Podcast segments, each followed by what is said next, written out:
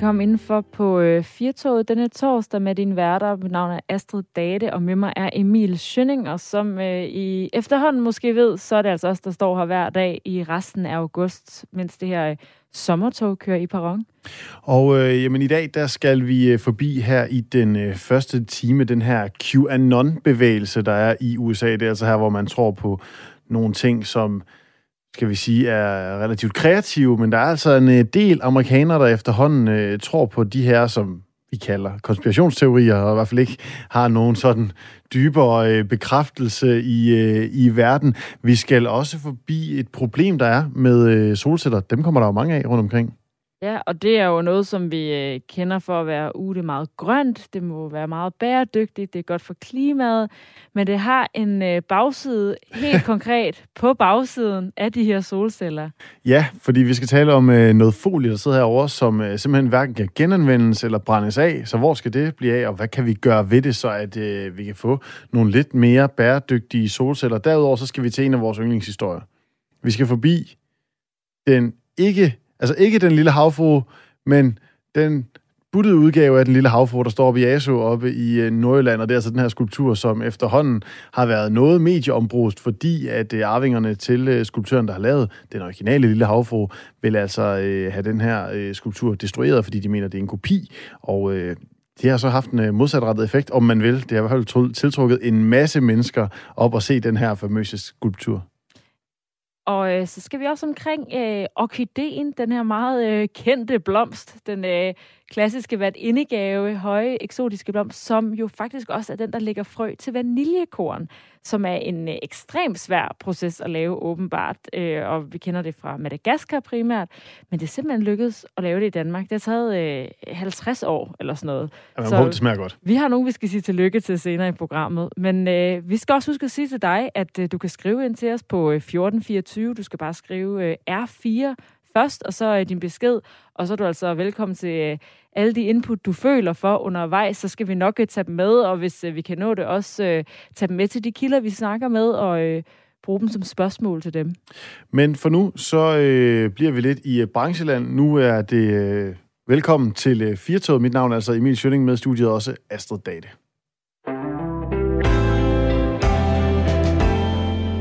Ja, for vi begynder jo simpelthen øh, i et tog, nærmere bestemt i øh, S-toget i øh, hovedstadsområdet, fordi nu, når du øh, viser din billet der, så, bliver der, øh, så er der samtidig et kamera, som filmer dig, og ikke oppe, øh, oppe, i, oppe i hvad hedder det, loftet, hvor det plejer at være, men simpelthen på de her S-tog-reviser, som det hedder, dem der tjekker billetterne, de har et kropskamera på, og det har de frem til den 14. november.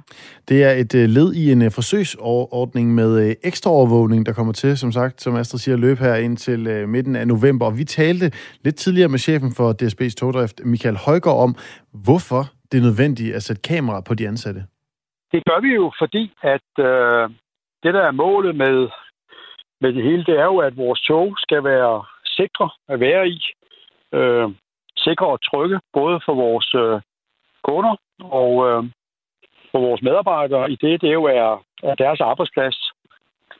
Og øh, det gør vi jo rigtig meget for i forvejen på den måde, at, man, at vi træner vores medarbejdere i at håndtere de øh, forskellige situationer og konflikter, der, der opstår i togene, og det har vi jo gjort i mange år og også kommet rigtig langt med at have stor succes med. Når så et øh, kamera det kommer på toppen af det, så øh, bunder det egentlig i, at øh, der er jo også andre typer virksomheder, som, som bruger kamera, og som har i hvert fald meldt, at de har ret gode erfaringer på, at det kan sådan et være et ekstra lag på at opnå, opnå noget mere, noget mere tryghed, noget mere sikkerhed og færre konflikter. Så det er simpelthen øh, andres øh, erfaringer, som vi siger, jamen kan vi også øh, kan vi opnå de samme effekter her, så vil det der være bestemt et ekstra, et ekstra værktøj, som vi skulle gøre brug af i, også i DSB. Og hvad er det for nogle øh, eksempler, I har set på, der giver anledning til, øh, at der er noget, der er utrygt eller skaber konflikter? Vi har jo øh, cirka 500.000 kunder hver eneste dag. Og vi har kun øh, nogle få hundrede situationer om året, så det er jo ikke fordi, at, at, at, øh, at det her det skal sådan gøres større, end det er.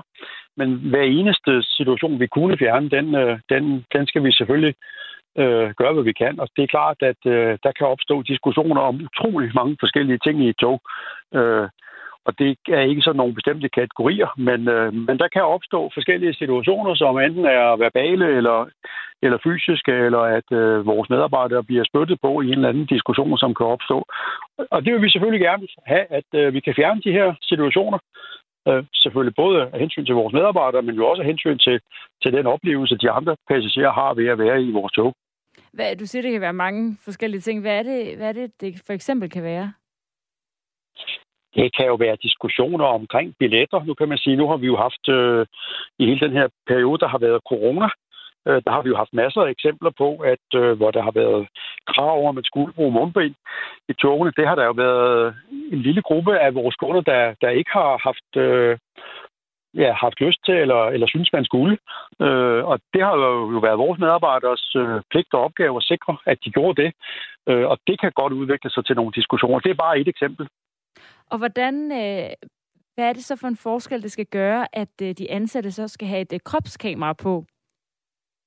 Ja, det er jo egentlig et rigtig godt spørgsmål, fordi det er jo, det er jo egentlig der, hvor vi læner os op af, at, øh, at andre virksomheder har ved at gøre det, at de nået frem til, at det faktisk også har en meget præventiv virkning.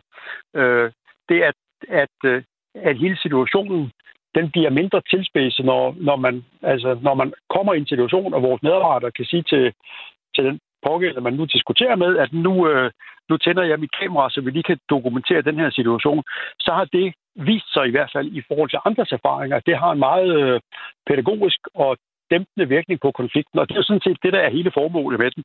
Og det er jo egentlig også det forsøg, det går på, øh, at nå frem til, jamen har det, har det også i, i vores sammenhæng, den her positive effekt. Øh, og det, det, er jo ikke, øh, det er jo ikke nødvendigvis, det er sådan, fordi vi har jo i forvejen gjort rigtig meget øh, med træning og uddannelse af vores medarbejdere, men, men det er jo i hvert fald det, vores, øh, vores hypotese går på, at øh, når andre kunne opnå de her effekter, så vil vi også have samme effekter ud fra sådan en mere præventiv synspunkt. Og, og hvordan kommer det rent praktisk til at fungere? Nu siger du det der med, så tænder man, øh, man har også set fra USA, hvor der også er de her øh, kropskameraer, det er så på politibetjente hår, og så nogle gange så er de ikke tændt, og nogle gange så er de øh, tændt, og nogle gange bliver, hvad hedder de, øh, optagelserne væk.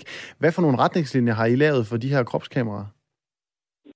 Altså rent øh, praktisk, øh, så er jo kropskameraet jo en, sådan en lille, en lille teknisk dims på størrelse med en stor tændstiksæske, som vores medarbejdere vil have siddende på brystet.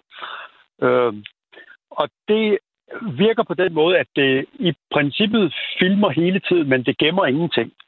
Øh, så, så vores medarbejdere skal jo, når man skynder det nødvendigt, så tænder man kameraet ved at trykke på en knap, og så går det så i gang med at optage. Så optager det jo to, så, har det, så er, det, indrettet sådan, at, at to minutter før man, øh, man øh, tænder det, så har det gemt de optagelser, der var før det. Og så slukker man det selvfølgelig igen. Øh, Øh, så kan man ikke, øh, når man så kommer hjem fra arbejde, så, øh, så downloader man øh, de her informationer ind i, nogle, i vores IT-systemer. Og der er det jo så selvfølgelig kun autoriserede personer, der har lov til at sidde og kigge på dem. Hvad siger jeres medarbejdere til nu at skal gå rundt og på den måde være sådan omvandrende kamerafolk? Jamen det øh, har vi jo haft øh, drøftelser om selvfølgelig i vores øh, samarbejdsudvalg og vores arbejdsmiljøudvalg.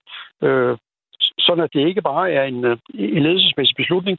Så det, det er noget, der sker i, øh, i, stor, øh, i stor forståelse med, øh, med vores medarbejdere, og jeg var selv ude at køre tog i går med, øh, med en af dem, øh, og han var meget, meget positiv og meget begejstret over, at vi, øh, at vi tager det her tiltag. Har I fået nogle reaktioner fra kunderne? Det har vi ikke, men øh, nu er det jo så også for nyt endnu, at øh, det, øh, det skal vi måske lige lade, øh, lade øh, lidt tid gå. Men vi har lagt os op af, at, at det, som de andre, der har gjort det, har rapporteret, det er, at de har fået positive meldinger fra såvel kunder som medarbejdere. Nu skal man også huske, at øh, togene er jo i forvejen overvåget øh, af kameraer i togene og ud på stationerne. Så, så hele systemet er jo i forvejen øh, overvåget af kameraer, så det, er jo, det her er jo bare et ekstra supplement. Og, og nu er det her jo en øh, forsøgsperiode. Hvad er det, I skal se, før at I vurderer, jamen det her det er faktisk noget, vi gerne vil have en del af, af uniformen på, på fast basis på sigt? Jamen altså, vi vi har jo et meget godt øh, billede af, hvordan de her situationer, de plejer at udvikle sig, og, og hvor mange vi har. Øh, og nu tager vi så tre måneder, hvor vi ser på, okay, øh, hvor mange rapporteringer får vi egentlig ind? Øh, hvad synes vores medarbejdere om det? Får vi nogle kundereaktioner? Ser det også ud som om, at vi kan se de der effekter, at vi har færre hændelser, end vi plejede at have? Så vil det jo øh, trække i retning af, at, øh, at det her det har været en succes. Og så vil vi selvfølgelig køre videre med det. Der er et øh, begreb inden for øh, videoovervågning, der hedder surveillance creep, der handler om, at når man begynder at indføre overvågning med øh, et formål, så kan der opstå en masse andre måder, man kan bruge det til. Altså øh, for eksempel et, øh, et boligkvarter, der sætter overvågning op for at forhindre herværk, men så kan det pludselig bruges til, at man ser, hvem der ikke sorterer sit skrald. Altså, og det her med overvågning er jo en meget sådan, hvad kan man sige, øh, et politisk øh, varmt emne omkring, øh, hvor meget man skal have af det. Er det også nogle overvejelser, I har gjort jer i forhold til at øh, få sådan et her projekt op at stå hos jer? Ja, altså det her har jo det her har jo kun et formål. Det er jo at skabe øh, mere tryghed. Øh, og som jeg sagde, vi har jo allerede overvågning i, i togene, så man kan sige, det her det giver jo mere et, man kan sige, det er jo, det er jo mere et nærbillede på den enkelte situation, frem for at vi overvåger hele toget. Øh, og der kommer ikke til at være andre mål med det her, end at, end at, at kun de situationer, hvor der er noget, vi skal enten lære af, for det kan vi jo også selvfølgelig sige, men ellers så er det jo sådan, at vi optager jo ikke noget løbende, fordi øh, hvis ikke der har været nogen situationer, så er der ikke noget på kameraet. Så langt, langt, langt de fleste dage, når en af vores medarbejdere har været på arbejde, så er der jo ikke noget på kameraet.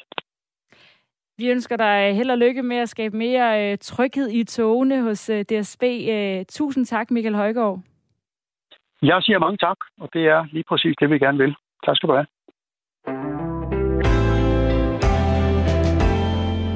På havnen i ASO i Nordjylland, der er der altså særligt en kvinde, der er hovedpersonen i de øh, fleste samtaler lige nu. Vi har talt om sagen før her i øh, programmet helt kort. Så øh, siden 2006, der har statuen mod hjemve der forestiller en øh, havfru. Den 2016? Undskyld, sagde ja. 6. Undskyld. Øh, stod på havnen i Aso, men øh, nu vil arvingerne til billedhuggeren, der lavede den lille havfru, altså den fra Lange Linje i København, som vi alle så godt som kender, og som kineserne kommer og ser, og måske bliver lidt skuffet over størrelsen på, have den her øh, statue fjernet og destrueret for brud på ophavsretten. Er der altså en øh, familie, der ejer øh, ja, arvingerne, som du siger, der øh, har rettighederne til den lille havfru, som vi kender det, ikke? Og de er meget sådan, hvad kan man sige, øh, opmærksomme på, hvor at den lille havfru kommer til at stå andre steder. Og den her sag, den går altså i ASO sin gang med advokater og hele pivetøjet, og i mellemtiden, der står den her lille statue i ASO jo og passer sig selv, mens flere og flere mennesker, og så går så går også øh, avisen New York Times lægger vejen forbi for lige at se, hvad er det, der skaber så meget virak omkring den. Og en af dem, der har plads på øh, første parket, det er dig, Johnny René Nielsen, kok på øh, Café Havblik i ASO. Velkommen til. Ja, tak for det. Og hvor meget taler I om, øh, jamen, om jeres øh, statue mod hjemve lige nu? Helt ekstremt. Vi, øh, vi åbner kl. 11, og øh, snakken den går fra 11, og så til vi lukker kl. 9 om aftenen. Og, Hele tiden. Og kan du mærke, at det er, er, er nogen, du ikke plejer at se i, øh, i etablissementet, som øh, stikker vejen forbi for at se den her statue? Ja, øh, rigtig mange. Altså, øh, svenske og nordmænd, de kommer lige ind forbi, og de skal lige have historien. Fordi øh, de har læst om det, men øh, så skal de lige have, have den rigtige version. Hvor meget? Ja, undskyld. Jamen, altså, det er, det er alle mennesker. Alt København, de kommer strømmende hertil for, for at se vores lille havfru. Og hvor meget betød øh, den her havfru for jer, inden at øh, den her sag begyndte om, at øh, den måske er en øh, ulovlig kopi?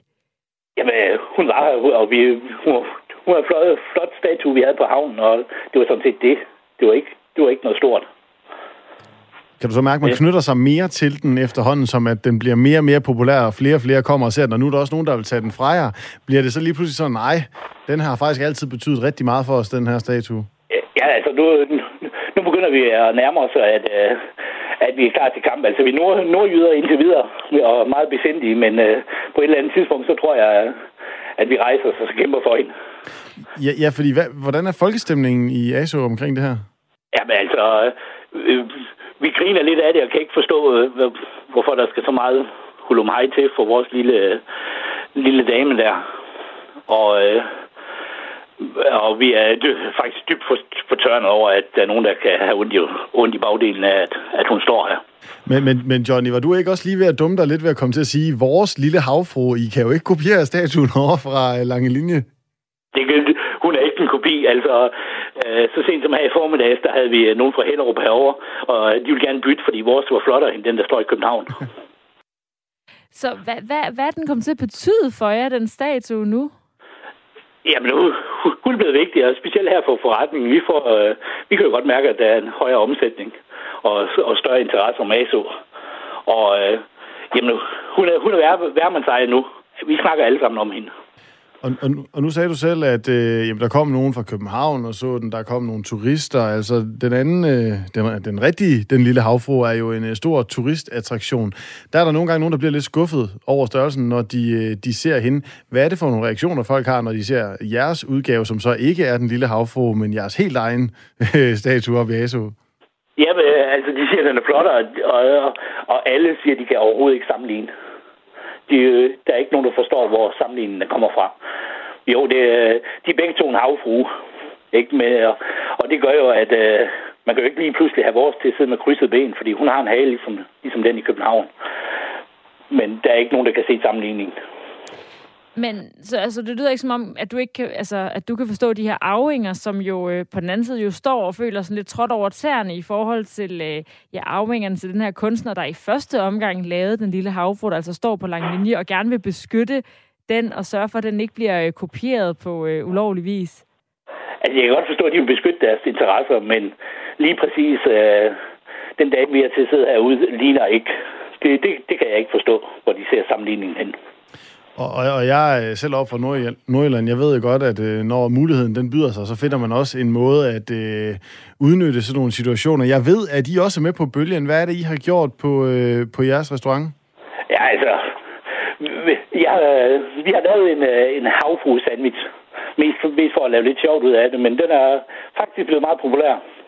Hvad er der i sådan en? Der er masser af fisk og rejer og blåbær og, og, en, og en citroncreme. Nu det... Og øh, vi har eksploderet uh, Daily Telegraph, de ringede i dag og have opskriften, så den er kendt ud i verden. Jamen altså, så, så ved man, at man har made it. Nu, uh, nu, nu sikrer du dig, Johnny, at, uh, at I ikke uh, kopierer den der sandwich fra nogen andre. Ja, det, det er jeg helt sikker på. Den blev fundet på her tværs over morgenkaffen søndag morgen. Så det er ikke nogen kopi. Men hvad er næste skridt så? Fordi altså, det kan jo godt være, at det her det ender med, at øh, jeres statue den skal destrueres. Jamen, jeg, jeg er spændt på, øh, vi kan se, vi, alle de turister, der kommer herind og spørger også, og de spørger efter, hvor de kan skrive under hen på, at den ikke skal fjernes. Og jeg tænker måske, at det bliver den næste, der bliver mobiliseret en eller anden form for modstand. Altså, vi, vi er jo besindige heroppe, men jeg tror, det kommer på et tidspunkt. Men det er jo ikke et spørgsmål om, hvad kan man sige, om, om modstand, eller hvad folket synes. Det er jo faktisk et juridisk spørgsmål, og vi talte faktisk med en, øh, en, en øh, jurist her i programmet, der var sådan, at de har en meget god sag, de der arvinger, faktisk. Ja, men, altså, vi, vi håber det bedst, og at vi får lov til at beholde hende. Selvfølgelig gør vi det. Og hvor lang tid? Men øh, loven, loven, loven, den gælder jo for alle. Og det er selvfølgelig øh, rigtigt, Johnny René Nielsen. Hvor lang tid tænker du, at det her det kan blive var, altså var ved? Fordi på et eller andet tidspunkt, så øh, begynder folk også at interessere sig for noget andet end en øh, statue op i, øh, i ASO. Ja, men altså, vores, vores erfaring er, det var ukendt før, at uh, medierne de begyndte at interessere sig. Så, så længe I interesserer jer, så fortsætter det. Jamen altså, det var da så lidt. jeg tænker da også, at uh, selv hvis nu den skal destrueres, så som jeg forstod det, så om otte år, så uh, er den oprindelige kunstner så gammel, at så udløber de her uh, patenter på deres kunstværker. Så hvis nu den destrueres, så kan I simpelthen få lavet en ny statue i 2008. Nej, ikke 2008. Om otte år. Sorry. Ja. Så kan vi lave en statue om otte år, og så kan vi, så kan vi tage hele mediemøllen igen der. Ja, det, det håber vi simpelthen, at Eller, det kommer til at ske. Ellers et forslag herfra, og det er noget, jeg lige har fundet på nu. I kunne jo i mellemperioden lave en skulptur af jeres sandwich.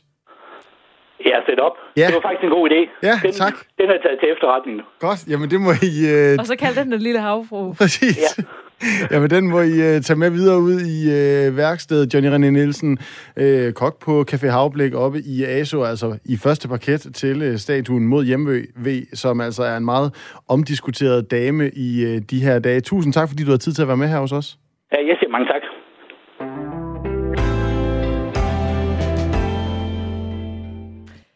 Ja, Emil, øh, vidste du godt, at øh, reptiler forklædt som mennesker hemmeligt driver verden?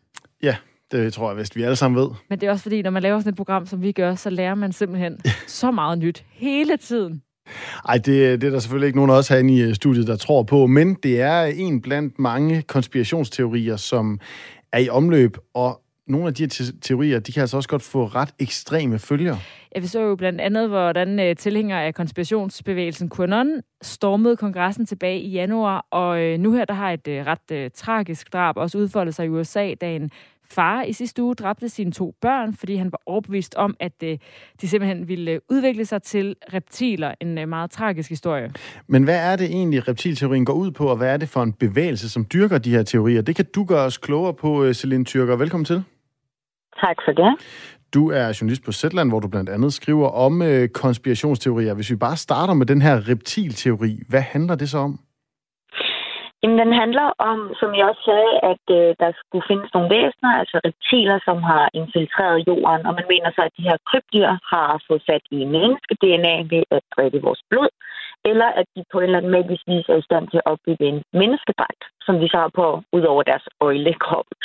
Øhm, og man mener blandt andet, at det er den engelske kongefamilie, der er reptiler, Bush-familien og Hillary Clinton som de mest populære. Og, og, og det er jo en, en smart måde at, øh, at hvad hedder det, gemme sig på, hvis man kan lave sådan en, en menneskekrop og klæde sig ud over sin reptilkrop. Hvordan kan man så ligesom genkende, at når det er kongefamilien og Bush-familien og Clintons, der, er, der viser sig at være reptiler?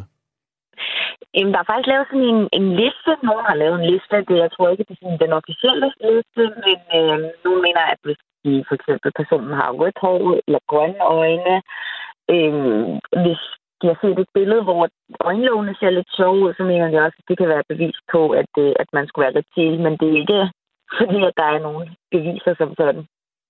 Og det er britten David Icke, der står bag den her reptilteori. Hvordan opstod det hos ham?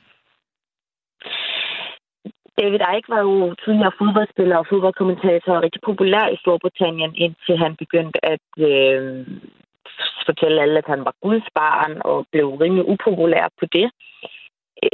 Derfra begyndte han at vokse rimelig meget i det konspiratoriske miljø og begyndte at finde på alle mulige teorier. Og den her var nok den, der han mest ved, og nok derfor, at det er den, han er blevet kendt på, fordi at han har sagt mange vilde ting i årenes løb, men det var ligesom den her, som, uh, som folk var interesseret i, og som så har gjort, at han er blevet ret stor inden for uh, det konspiratoriske miljø i Storbritannien. Og, og hvis vi nu øh, kigger på USA, og nu kan vi jo godt stå sådan og tænke, at reptiler det virker lidt øh, fjollet, men ifølge undersøgelser, så tror hele 15 procent af den amerikanske befolkning på dele af QAnon-konspirationsteorien, øh, for eksempel reptilteorien, og hele 46 procent af amerikanerne er ikke afvisende over for konspirationsteorierne. Altså, hvad er det for nogle mennesker, der tror på det her? der er ikke på den måde en profil på, hvem der tror på konspirationsteorier. Det er også det, der gør det lidt skræmmende og spændende. Det er ikke hverken måske kvinder eller mænd, eller uddannelsesniveau, eller hvad de laver, eller hvor de bor. Det kan være alle. Øh, primært QAnon har været meget hos republikanere, fordi at ideen QAnon jo lang tid var, at Donald Trump var en form for frelser, så det var ikke særlig mange demokrater, der ligesom købte den, eftersom at de ikke var store Trump-fans. Men det er det kan være alle, der tror på konspirationsteorier. Altså de danskere, jeg for eksempel har talt med, har været alle forskellige former. Altså jeg har ikke, øh, der er ikke nogen, der kan tegne en profil på den typiske konspirationsteoretiker. Nej, men hvis man så ikke kan tage sådan noget demografi, hvad er det så ellers, de har til fælles? Fordi altså, man kan sige, det er jo en eller anden fralæggelse af det, som samfundet er, som alle vi andre kigger på det og, og, og ser på. Mm. Altså, man kan tegne det billede, at de fleste har en utilfredshed med myndighederne, og ikke stoler på myndigheder og regeringer af de lande, de bor i, enten fordi de har haft en ubehagelig oplevelse med myndighederne, eller simpelthen bare ikke, ikke stoler på dem. Øhm, og det gør, at man så tyr til de her teorier. Og hvad er konsekvensen af det? Altså nu ser vi også, altså, at næsten halvdelen af amerikanerne tror på, at øh, ja, nogle konstruerede virkeligheder Altså, den helt store konsekvens er jo for eksempel det, vi så den 6. januar med stormen på kongressen, og generelt, at vi ser rigtig mange ikke vil vaccineres for coronavirus, fordi der florerer så mange konspirationsteorier omkring det. at Man stoler ikke på myndighederne, man lytter ikke til, hvad myndighederne siger. Jo mere myndighederne presser på og siger, jamen, I skal gå og blive vaccineret, jo mere tror man på konspirationsteorien om, jamen, det, det må være, fordi de vil de kontrollerer mig, at de, de er så ivrige efter, at jeg får den her vaccine, for eksempel. Så det udfolder sig i ret mange øh, altså, kontekster i samfundet, og når man ikke er enige om, hvad der er sandt og hvad der er falsk, så kan det jo også være svært at, at leve i et samfund. Ja, hvad er det for nogle tendenser egentlig, vi ser øh, her i, i, i, i 2021, der gør, at, at sådan noget som konspirationsteorier kan få lov til på den måde at blomstre op? Jeg tror, at den primære grund til, at konspirationsteorier blomstrer så meget op det seneste år, er, jeg er ret sikker på, at det her på grund af coronakrisen. Generelt under kriser, så blomstrer konspirationsteorier rigtig, rigtig meget, fordi at folk bliver angste, og de bliver bange. Øhm, nogle populære eksempler er for eksempel 9-11, eller øhm, da JFK blev skudt det kan virke meget uvirkeligt for folk, at ting kan ske ud af det blå, eller tilfældigvis kommer en virus, som lægger hele verden ned, så man bliver nødt til at tro på, at det er en del af en større plan. Der er nogle onde mennesker, der har gjort det her, for det giver mere mening for de her folk. Øhm, det er nemmere for dem at forstå på den måde. Men hvad så, når man så ser sådan en uh, tragisk sag, hvor en far slår sine børn ihjel for bevægelsen? Kan, kan det så ændre ved det, eller hvad, hvad får sådan nogle sager af betydning for uh, konspirationsbevægelsen? det kommer ikke til at få nogen betydning for, for nogen. Altså, hele den her reptilteori er heller ikke så udbredt i 20'erne. Det er måske en lille brøddel, som, som tror måske også på det. Øh, så det kommer ikke til at have nogen betydning. Og igen, der kommer altid til at være nogen, der gør nogle skøre ting, uanset om de tror på reptiler, eller om de ikke tror på reptiler. Og det her det er jo så ud fra en, en amerikansk øh, kontekst. Vi øh, kan jo godt stå her og tænke, åh, det er også klassisk, de amerikanere, de er også lidt skøre, og det er alt, alt er lidt vildere over på den anden side af Atlanten. Hvordan står det til i Danmark? Er vi også et stort konspirationsteoriland? Vi er ikke et stort konspirationsteoriland. Altså i Europa, så er det primært i Tyskland, at der er, det florerer rigtig, rigtig meget, men der er flere der tror på konspirationsteorier nu. Jeg ved faktisk, ikke, om det er flere, der tror på det nu, eller om det bare er blevet... Fordi der er kommet mere fokus på det, at vi så ser, at der er ret mange, der tror på det. Men der er mange mennesker, som abonnerer på en eller anden form for konspirationsteori. Og det, der er altså, det fede ved konspirationsteorier, kan man sige, det er jo, at du behøver ikke at købe hele pakken. Altså, du behøver ikke at tro på alt ved QAnon. Du kan jo bare tro, at der måske findes en global elite, som arbejder på at skabe øh, et, et nyt samfund bag om ryggen på andre. Du behøver nødvendigvis tro, at de er pædofile og satanister. Så på den måde er der mange, der abonnerer på dele af konspirationsteorier. Og FBI de har også kigget på det her uh, QAnon og er kommet med en uh, ny sikkerhedsvurdering af dem. Hvilken trussel ser de QAnon, som, som kan udgøre? De frygter, at det, der skete på den 6. januar, kan ske igen. Det er gået op for dem, at det, der bliver talt om på sociale medier, ikke kun bliver på sociale medier. Og en stor del af QAnon-teorien er jo, at der, der skal komme noget, der hedder The Great Awakening, altså hvor alle i hele verden vågner op og ser, at det, de her mennesker har sagt, det rent faktisk passer. De datoer, der er blevet sat løbende hele siden QAnon øh, begyndte at blomstre, er ikke gået i opfyldelse. Altså, der er ikke sket noget på de datoer, så man frygter, at de her mennesker begynder at tænke, okay, vi bliver nok nødt til at tage sagen i egen hånd, ligesom man gjorde øh, den 6. januar. Og, og ja, når jeg hører konspirationsteorier, så tænker jeg altid, okay, det lyder sådan lidt øh, fjollet, og det lyder overdrevet. Og så bliver jeg altid ramt af, altså uden undtagelse, den samme tanke, men tænk nu hvis, at det er mig, der tager fejl. Altså er der noget som helst i sol, måne og stjerner, der kunne altså i et helt vanvittigt scenarie vise sig, at de her mennesker er faktisk dem, der har ret, og det er os, der alle sammen er idioterne, der ikke har forstået noget som helst? Det kan jo sagtens vise sig, at de har ret i nogle dele. Det er igen det, altså man kan jo abonnere på dele af konspirationsteorier, og man tager jo også altid fat i noget, som passer. For eksempel hele QAnon er går jo ud på, at der skal findes den her elite, som driver sexringe, og det har man taget ud fra Jeffrey Epstein, som jo var en del af eliten og havde en sexring. Så på den måde kan man ikke afvise alt, hvad de siger.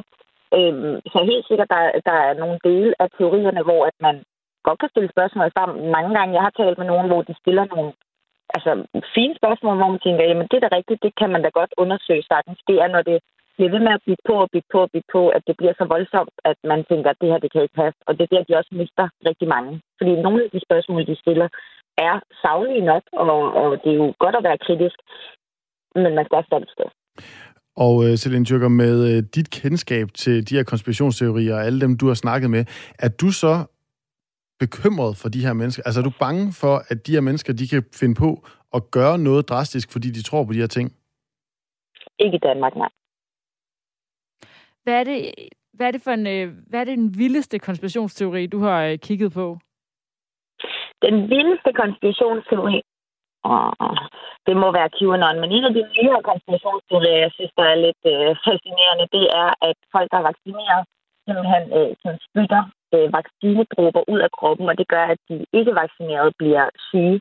Så man, øh, der er faktisk nogen, der er begyndt ikke at vil se deres gamle mor, som er vaccineret, eller altså coronaskeptikere, som rent faktisk begynder at bruge mundbind nu, fordi at de gerne vil holde sig væk fra dem, som er vaccineret. Det synes jeg er en sjov udvikling. Det lyder som om, at der er mange af de her mennesker, der kunne få et rigtig fedt job i Hollywood. Altså, det er en fede historie, altså, de kommer op med. Fantasien fejler ikke noget. Ej, det må man sige. Men uh, tusind tak, øh, Celine Tyrker, for at gøre os klogere på det her. Du er journalist på Zetland og har altså skrevet rigtig meget om uh, konspirationsteorier, så det kan man også finde en masse om der. Selv tak.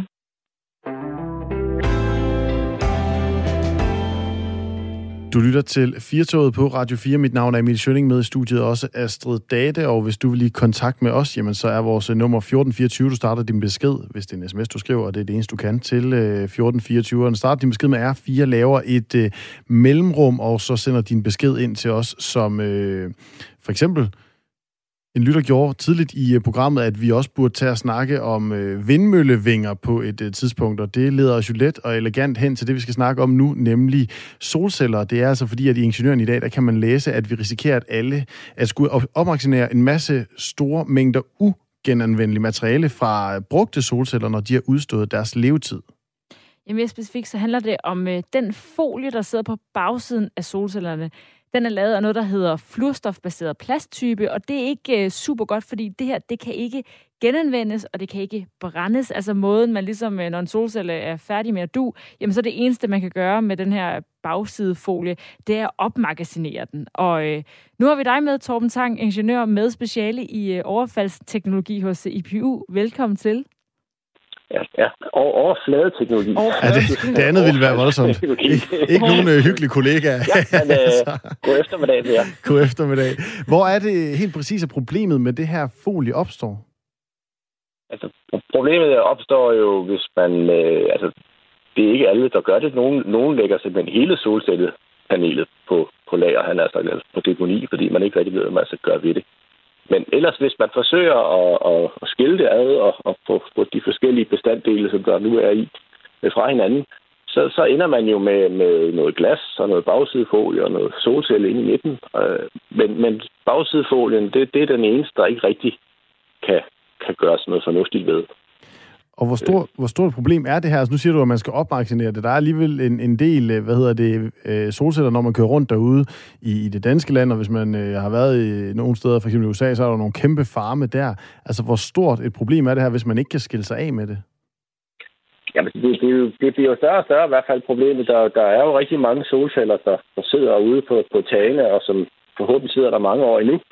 Men, men på et eller andet tidspunkt, så, så går alting jo i stykker. Øh, og så vil man jo pille det ned, og måske sætte nogle nye op. Øh, og, og så øh, vil de jo så håbe sig op, alle de her, øh, så er det jo sådan en slags elektronikskrot, som vil øh, blive lagt på, på deponi, øh, hvis man ikke kan finde på andet. Øh, og, og det bliver altså til, øh, til mange ton øh, efterhånden, som, som, som årene går. Og det er kun øh, med det, som allerede er sat op. Øh, der er jo planer om at, at sætte langt flere solceller op i, i de kommende år, og det bliver jo så bare lagt, lagt ovenpå. Altså i artiklen i Ingeniøren, der har de prøvet at lave sådan en, en QR-beregning, eller sådan en, en hurtig grov beregning af, hvad, hvad det er. Og det er altså, det er også bare i Danmark, at det, at det er rigtig meget, og på verdensplan, at det er jo øh, øh 100.000 tons, så det er altså virkelig store mængder, øh, som, som de beløber sig til på, på et tidspunkt. Altså, det lyder jo ikke super bæredygtigt, og jeg tænker, at de mennesker, som udvikler solceller, det er sådan nogle mennesker, der går rimelig meget op i øh, bæredygtighed og øh, klimans øh, ved og vel. Hvorfor er det, at man overhovedet har noget, altså sådan en del af de her solceller, der er så, øh, altså sådan et problem i fremtiden, fordi man så ikke rigtig kan gøre noget ved det, og bare kommer til at have det ophobet et sted? Jeg tror, en del af forklaringen er, at, at øh, selve solcellen, som, som de fleste ser ud i dag, er, en, er en, faktisk en ret gammel øh, opfindelse. Øh, de var bare meget dyre i starten, og derfor var der ikke øh, no, så mange, der havde råd til at sætte dem op. Øh, og fordi man giver de her meget lange garantier på 20, måske op til 30 år, så øh, er branchen ret konservativ og, og bekymret for at lave om på noget som helst, fordi hvad nu, hvis de går i søger så efter fem år, så skal de jo erstatte dem. Øh, og, og tager man simpelthen ikke nogen chancer. Og når man har noget, der virker, så, øh, ja, så er det jo bare nemmest at fortsætte med det. Victor har skrevet ind til os på øh, 1424, og altså startet sin besked med R4, lavet et mellemrum, og så øh, stillet spørgsmålet. Altså, hvorfor man ikke bare kan tage bagsidefolien, og så bare genbruge den en til en til en anden solcelle. Hvad er det ved solcelleopbygningen, der gør, at det ikke kan lade sig gøre? Øhm, det, det har vi faktisk også prøvet at, at kigge på, og, og jeg tror i virkeligheden, det største problem er i øh, produktionen. Altså, når man laminerer øh, Øh, bagsidefolien sammen med resten af solceller, så man har glas på den ene side, og så har man den her kraftige folie på bagsiden, og inde i midten, der ligger så selve solcellen. Og det bliver lamineret, ligesom man, øh, når man laminerer et stykke papir imellem to øh, plastikfolier øh, med varme og så videre.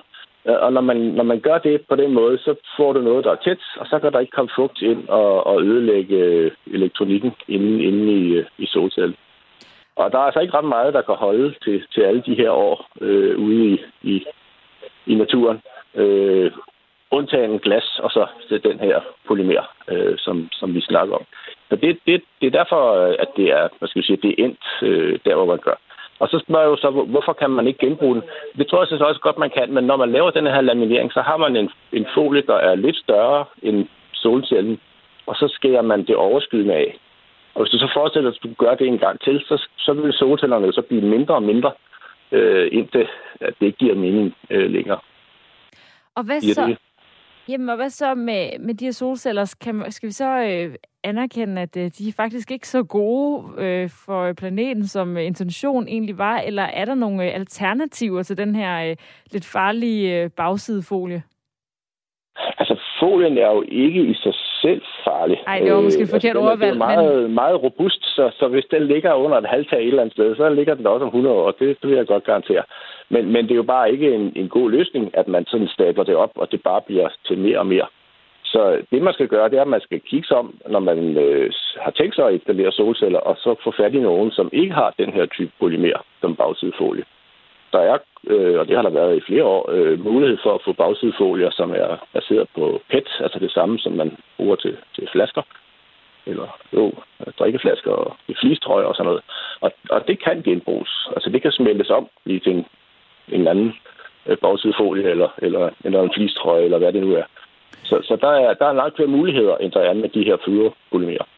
Og øh, tidligere i programmet, der fik vi en sms om, at vi burde kigge lidt på øh, vindmøllevinger også. Det er jo en af de ting, der også har været øh, kritiseret for måske mange evne til, hvordan man lige genbruger det. Hvordan står det i forhold til solcellerne? Jeg ved, at øh, I har været i gang med at undersøge, jamen, hvor meget af det her kan man egentlig genbruge? Altså nu, i, i vindmøllevingerne er jo ikke lige det, vi har kigget på. Men så Jamen, jeg tænker også ud fra solcellerne. Ja, altså, der er det jo glasfiber, der er, er problemet. Jamen, jeg tror, altså, at sammenligningen er, er da meget øh, naturlig, og det er jo lidt det samme, øh, at man har noget, som i starten er spændende og, og giver nogle spændende muligheder for at få energi på en næsten gratis måde. Og når man så kører det op i sådan en rigtig industriel skala, og prisen skal ned og så videre, så sker der nogle ting, sådan, at man pludselig finder ud af, at, det, at der er altså ikke, det er ikke, det er ikke kun godt. Der er også nogle, nogle tårne på de her roser, ikke? Og, og, og sådan vil det jo nok altid være et eller andet sted i, i virkeligheden, men, men det, som øh, bare er lidt frustrerende, det er, at, at folk ikke kender til det her problem, og, og dem, der sætter de store solcelleparker op, de ved desuden heller ikke, at der er alternativer til afsidefolen. Men hvad med... Det kan jo være, at de måske koster en lille smule mere, men, men til gengæld så har de så ikke det her affaldsproblem, når de engang skal pilles ned. Men øh, det er jo, altså, 20-30 år har de sådan øh, cirka levetid, de her solceller. Hvad med resten? Altså, en ting er, lad os så øh, måske æde, at øh, bagsidefolien, den ikke øh, er helt per, perfekt. Hvad med resten af solcellen? Er den til at genbruge? Ja, der, der er det, det er stadig ikke særlig nemt, men, men der, der er nogle muligheder. Det, det projekt, vi havde, har så anvist, hvordan man, man kan gøre i hvert fald, sådan at det kun er bagsidefolien, som man ligesom ikke rigtig kan, kan finde på noget at gøre ved. Øh, og og det, der er forskellige øh, processer. Der er både nogle, nogle mekaniske, altså, hvor man får glasset fri.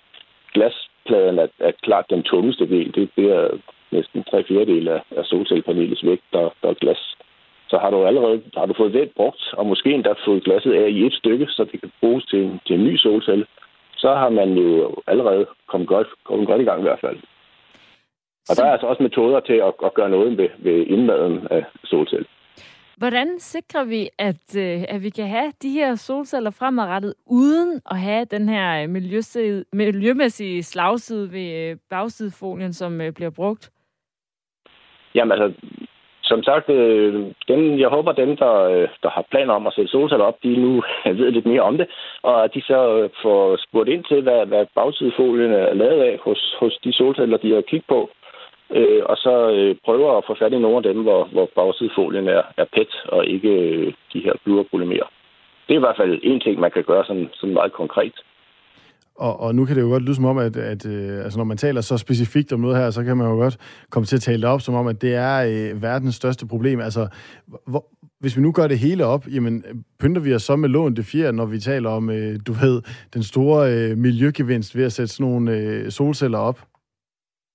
Altså, det, er, det er jo meget svært uh, regnskab at lave. Altså, i, I starten sagde man jo også at, om vindmøllerne, at, at det kostede mere strøm at producere dem, end, end vindmøllen noget, nogensinde nåede at, at generere. Ikke? Det gælder heldigvis ikke mere, øh, men, men nu er de også blevet meget store, og, og det har jo hjulpet på, på effektiviteten.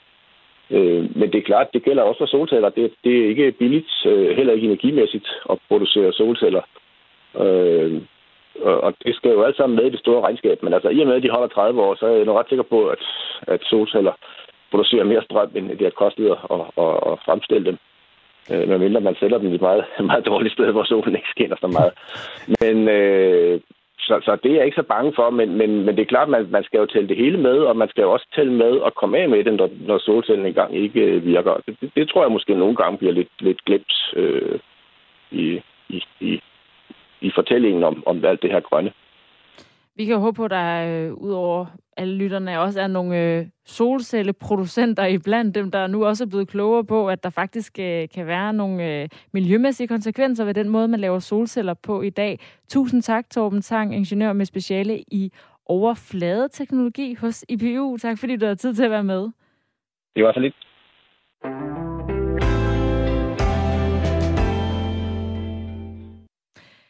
Emil, øh, hvordan er det nu, du har det med... Øh, du går, du går meget op i planter, ved mm. jeg, sådan nogle øh, husplanter derhjemme. Hvordan er det, du har det med orkideer? Nu ved jeg, at vi skal tale med en nu, som jeg antager har et, et, et godt forhold til orkideer.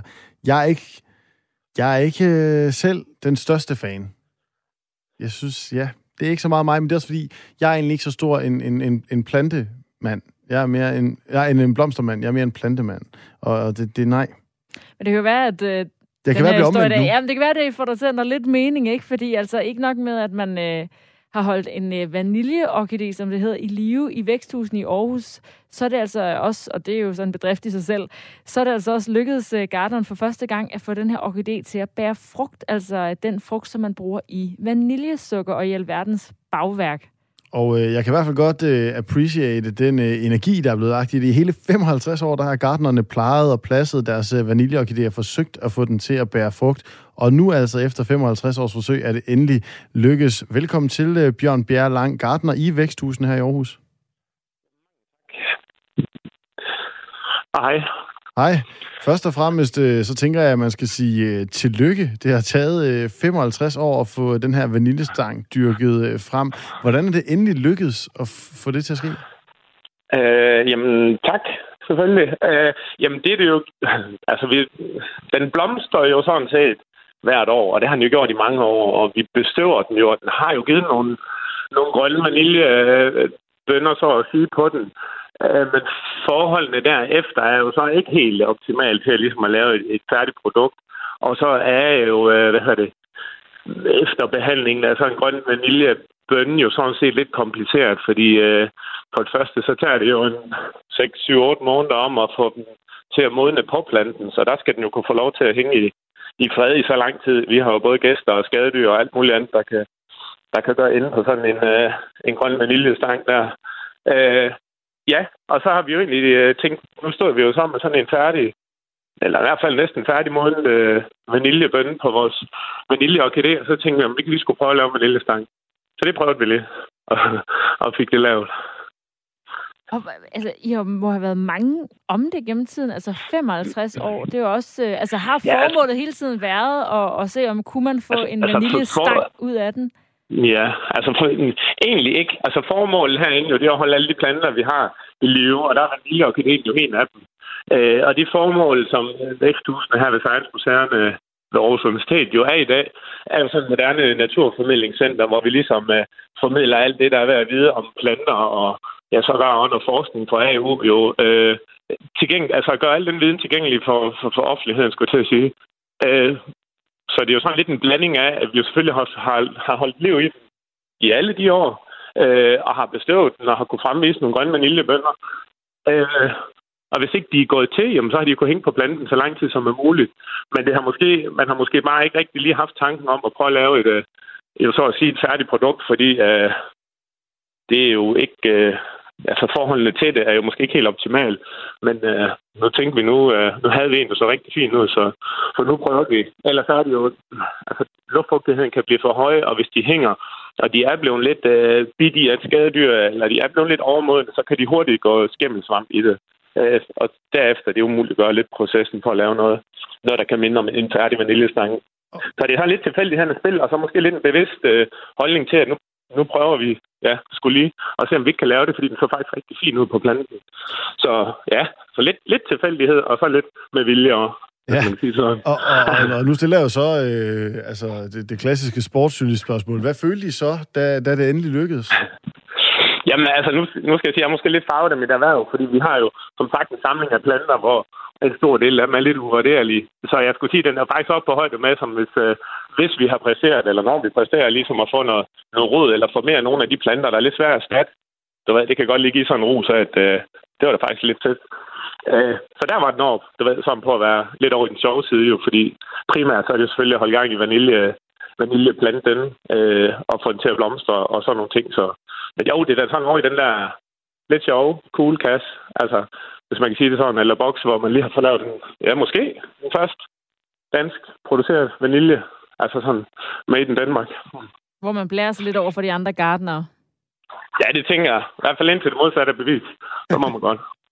Hvordan ser en, en vaniljeorkidé, altså jeg tænker, der er mange, der har set en orkidé. Det er en klassisk, klassisk plante derhjemme i, øh, i vindueskarmen. Men hvordan ser en øh, vaniljeorkidé ud i forhold til dem, vi måske kender derhjemmefra?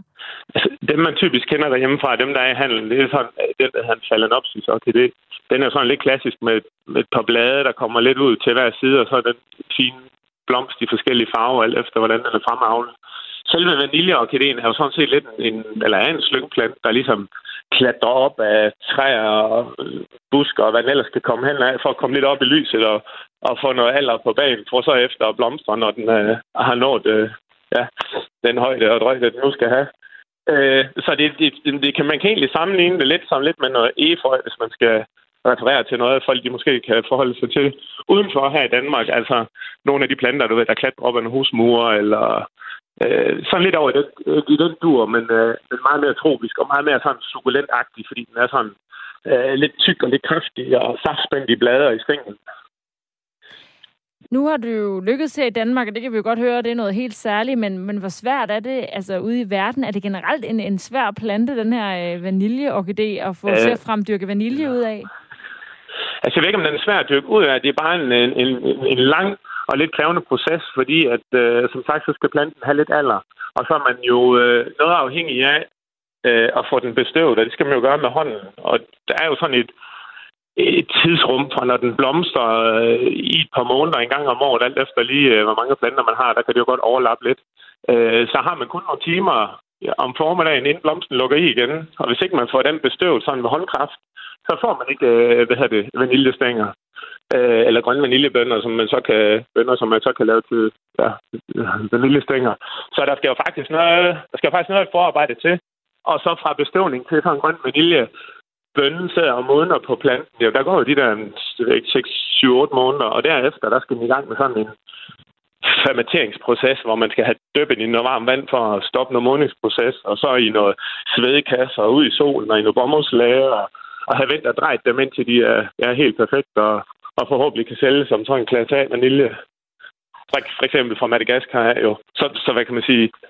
Øh, altså, den er jo krævende, og den kommer ikke af sig selv, og det kræver, man er over det. Så, så det er jo lidt en... Altså, ja, det tager noget tid at lave en en lille vaniljestang. Det, det, det, det kan man jo godt lige tænke over næste gang, man, man, man får en af de der stænger nede fra, fra supermarkedet, noget bæk over for at køre sig en ordentlig vaniljestang, at det, det har taget en, en, en, en relativt lang proces.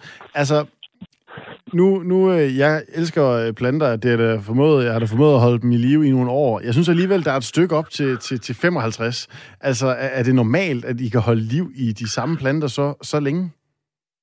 Øh, altså ja og nej. Nu er der så nogle af planterne, hvor man kan sige, at den måde, vi formerer vaniljeorkideen på, det er ved at lave nogle stiklinger. Det vil sige, at vi klipper, vi klipper noget af, af moderplanten og kan lave nogle nye, så den er sådan i, i går så en relativt nem at opformere. Altså, vi har jo også nogle palmer, hvor man kan sige, at de har vokset der de sidste øh, 30-40 år. Øh, den er svær at formere, hvis ikke den lige får en frø. Og så er palmefrø også sådan, kan være lidt sværere at, at få til at spire. Og så tager det bare mange år om at blive stor igen. Så det er sådan, øh, det er sådan lidt mere udfordrende. Men, men, men hvad kan man sige? Vaniljeorkideen er lidt taknemmelig, fordi den er relativt nem at opformere. Så længe man opformerer den vegetativt, altså ved at tage øh, et stykke af planten og få rod på den, og så den vokser op, så vil det altid være en tro kopi af den selv, så det er nøjagtigt den samme plante, der har været holdt liv i i 55 år. Så altså, det har vi jo gjort, fordi vi er over den, alle os garden, og dem, der har været der før mig, og, og så videre, har kunne, ja, har kunne formå at passe på den. Ja, så Gardner gennem øh, 55 år har altså passet på den her øh, vaniljeplante, vaniljeorkidé, og nu lykkedes med en vaniljestang, og vi kan jo godt høre, kæmpestort. Det kan man godt sætte sig ind i et langt forarbejde. Hvad skal den så bruges til, den her vanilje? Øh, jamen, øh, jeg tror, der er mange af fanden, der har tænkt på, om den ikke kunne smage godt i sådan en småkage, for eksempel. Øh, men jeg tænker, nu, nu er det jo lige den første, vi sådan har, har lavet, og jeg tænker, det har givet lidt blod på tanden. Så den første her, den er røget i sådan et øh, lille glas i tui, og så, øh, men så skal den jo bruges til noget formidling. Så kan vi jo fuldende historien, øh, i hvert fald med vaniljen, og forklare lidt og fortælle om den, og hvad det har krævet, og, og for eksempel at, at lave en her ind i væksthusene her i Aarhus. Men ellers så tænker jeg, der går, altså, vi skal have bestøvet nogle flere, så skal vi da have lavet nogle vaniljekranse. Ja. Så jeg ved i sådan en god brainstorm, hvad er de bedste vaniljebagværk ja. af trifli og småkager og dessert, Jamen, man kan præcis, bruge nu, ris ja, nu er det snart jul, så det... Ja, vi bruger vanilje til.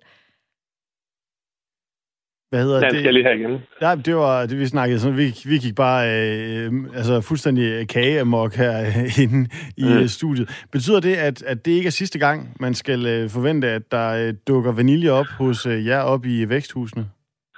Altså, jeg tænker i hvert fald, måske vi vil lave lidt mere målrettet forsøg, ligesom prøve, øh, at prøve at komme derhen af, fordi processen den er meget sjov at, at følge, og så er det jo altid sådan lidt, øh, den er jo sådan, øh, hvad hedder det, den er jo sådan lidt krævende, så det er jo altid sjovt lige at blive holdt lidt på dupperne, og så prøve at, ja, se om vi kan gentage succesen, så at sige. Som sagt, så kan der jo gå mange ting galt, jo. Det er jo, altså, tropisk klima og skadedyr og pelsninger og alt muligt andet. Så det er sådan lige den perfekte storm på, at de lige kan blive hængende om uden lang tid nok. Øh, så så vi, øh, vi prøver at se, om vi kan gentage succesen.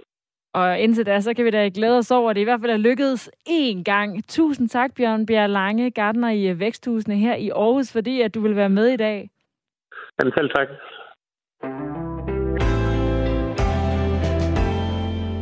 Og inden vi snukker en øh, omgang nyheder, der kan vi lige komme forbi øh, historien om den amerikanske musiker R. Kelly, der lige nu er på anklagebænken i New York, hvor han er under anklage for at have misbrugt øh, en række mindreårige seksuelt i en årrække. Hvis du ikke lige kan sætte ansigt eller stemme på R. Kelly, så er det ham her. I believe I can fly. I believe I can touch the sky. Et uh, nummer, jeg primært kender fra uh, basketfilmen Space Jam. Ja, jeg kunne også se uh, i, uh, i, i kommentaren ind på nettet, der blev også nævnt meget med uh, Michael Jordan, men altså, uh, det er altså alvorlige anklager, der er tale om. Det, de kom fra seks kvinder og piger. Fire af dem, de var nemlig mindreårige, da misbruget fandt sted. Og en af dem, der var en del af anklageskriftet, det er blandt andet den nu afdøde sanger Alaya, der blev gift med R. Kelly som 15-årig, hvor de så forfalskede uh, papirerne, så det så ud, som om hun rent faktisk var 18. Anklageren, som hedder Maria Melendez, hun beskriver R. Kelly sådan her. En mand, der i årtier brugte sin berømmelse, sin popularitet og et stort netværk til at udpege, groome og udnytte unge piger, drenge og kvinder seksuelt. Men han nægter sig altså øh, skyldig i de her anklager, og ifølge R. Kellys forsvar, så øh, vidste pigerne altså præcis, hvad, hvad de gik ind til, og at der var samtykke. Bliver han dømt skyldig, så venter der øh, mellem 10 år og livstid til den amerikanske stjerne. Man regner med, at retssagen den kommer til at vare mindst en måned. Så lang tid kan jeg godt garantere, at det hverken Firtoget eller nyhederne varer. Vi er tilbage med den sidste time om et øjeblik. Først en omgang nyheder her på Radio 4. Klokken er 16.